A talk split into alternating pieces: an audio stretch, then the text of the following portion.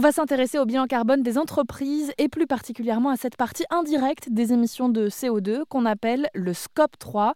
Et on en parle avec vous, Sophie Scantamburlo-Contreras. Bonjour. Bonjour. Bienvenue sur l'antenne d'Airzen Radio. Vous êtes donc la fondatrice d'une plateforme qui valorise la seconde main en entreprise, notamment concernant le mobilier. Euh, d'abord, est-ce qu'on peut avoir un exemple de ce qui fait partie du scope 3 d'une entreprise quand elle calcule son bilan carbone?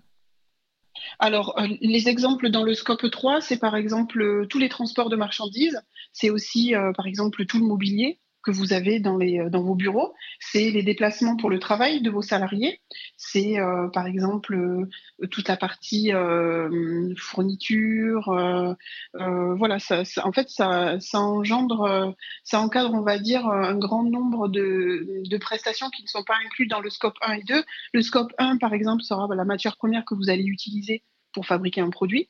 Le scope 2 va être, par exemple, les énergies que vous allez utiliser pour faire fonctionner l'usine qui va fabriquer ce produit. Et le scope 3, finalement, c'est tout le reste de ces émissions.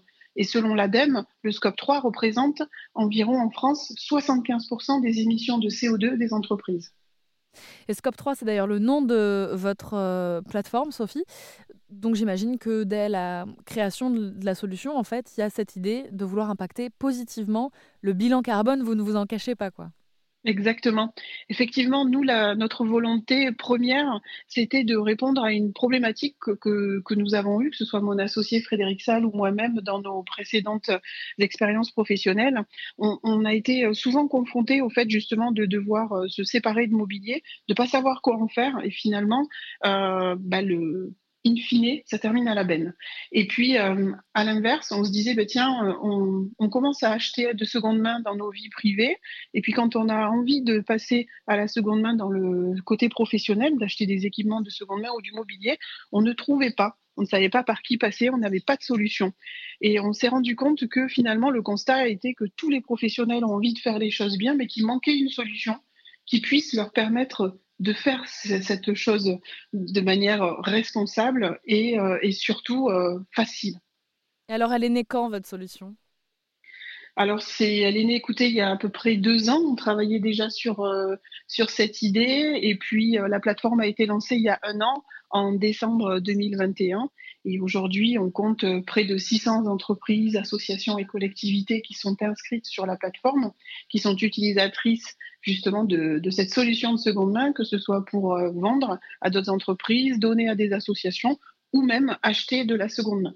Est-ce que vous avez euh, une estimation, euh, là je, lance un peu une bouteille à la mer, mais uh-huh. de, des émissions de CO2 qui ont été sauvées, entre guillemets, depuis que votre plateforme existe?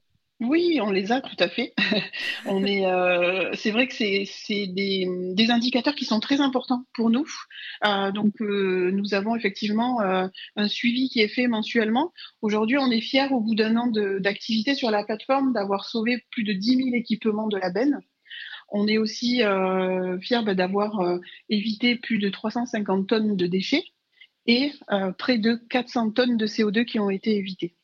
En clair, 400 euh, tonnes de CO2 évitées, c'est 400 euh, allers-retours en avion euh, Paris-New York. Voilà. Comme quoi valoriser la seconde main au sein des entreprises, notamment concernant le mobilier professionnel, eh bien ça permet de réduire ce fameux scope 3 qui fait partie du bilan carbone qui devient donc obligatoire pour toutes les entreprises depuis le 1er janvier 2023. Merci beaucoup Sophie. Merci beaucoup.